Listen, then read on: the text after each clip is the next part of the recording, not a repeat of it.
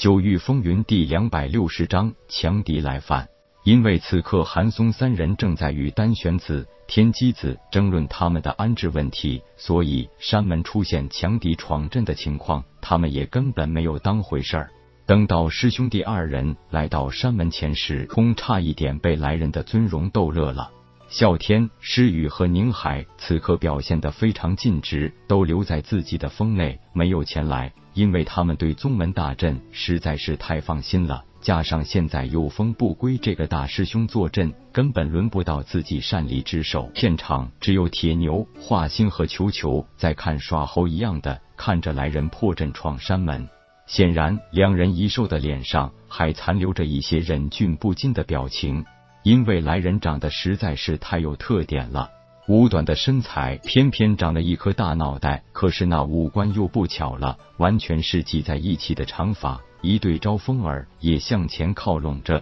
可以说每一个器官都不丑，可是硬是形成了极其不协调的紧凑型。感应到对方的境界时，夜空简直倒吸一口凉气，这个怪人竟然有着与师兄风不归同样的修为，都是化虚境后期，而且也是七品风雷香柏灵脉。再看对方的破阵手法，绝对是一个不多见的高级阵道大师。不客气地说，如果任由他这样肆无忌惮的破阵，一定可以在很短的时间里消耗掉所有玄石的能量，到时候阵法也就不攻自破了。因为这个怪人的手法很独特，大阵竟然根本不能吸收他的攻击能量为己用，所以就变成了只有消耗没有补给的状态了。风不归也十分惊异，如果对方是在十几年前来破阵，估计宗门大阵就不保了。可是他怎么也想不起自己域还有这么一号人物。还没等出言制止怪人的行为，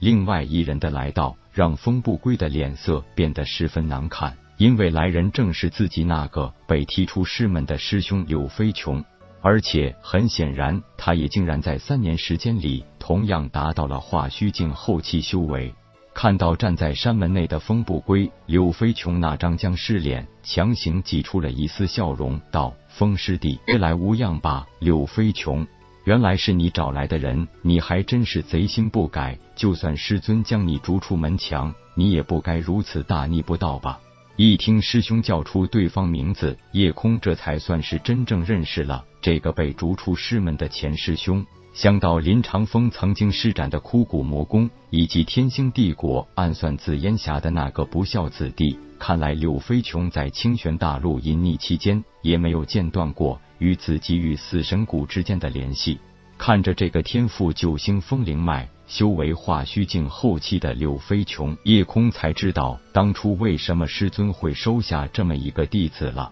没有回答风不归的话，柳飞琼看了看夜空，冷笑道：“风师弟，你身边这个小娃娃就是你带师收的小徒弟吗？是又怎么样？你已经跟太虚宗没有半点关系，既然敢来破阵，那就是我太虚宗的敌人。你今天真的决定了要与太虚一脉为敌吗？”柳飞琼一哼道：“一个乳臭未干的小娃娃而已。虽然几天来对于你的传闻很多，不过也只是一个出入凝神境的蝼蚁而已，有什么资格做太虚宗宗主？虽然被那不明事理的老头子逐出门墙，但我毕竟曾经也是太虚一脉的人，这宗主之位是能者居之，今天我就是要取回应该属于我的一切。”柳飞琼的话直接把球球气乐了，坐在华心肩头拍着肚皮笑道：“你这个死僵尸，真是乐死你家球爷了！这么无耻的话到了你嘴里，竟然说得像唱大戏一样，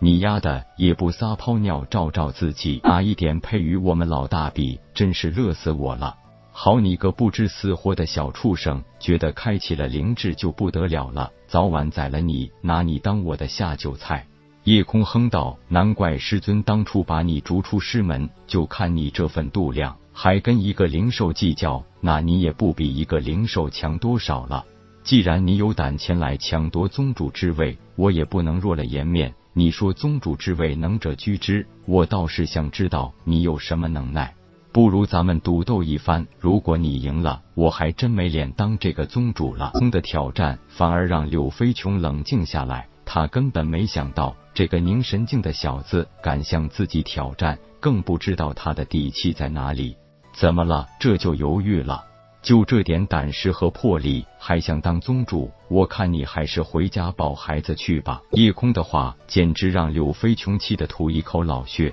就算风不归都不敢如此拖大的跟自己这么说话，你个毛头小子算哪根葱？可是越是这样，柳飞琼反而越是不知道他葫芦里卖的什么药。不过柳飞琼毕竟是一个武道奇才，怎么可能让别人几句话吓到？一哼道：“就算你小子有些手段，一个凝神境的蝼蚁而已，你尽管摆出道来，老子接下就是。”风不归可是知道这个小师弟的，如果可以力敌，从来不会放过任何一个历练自己的机会，否则一定会动用一切聪明才智，将对手玩弄于股掌之中。有时候风不归都有些怀疑，哪些才是这个小师弟真实的性格风范。宅心仁厚中，他同时有着圆滑的机智；淡泊沉静中，他同时有着无畏的勇气。夜空忽然一笑道：“你是化虚境后期修为，我是凝神境初期修为，当然不能直接比斗武技了。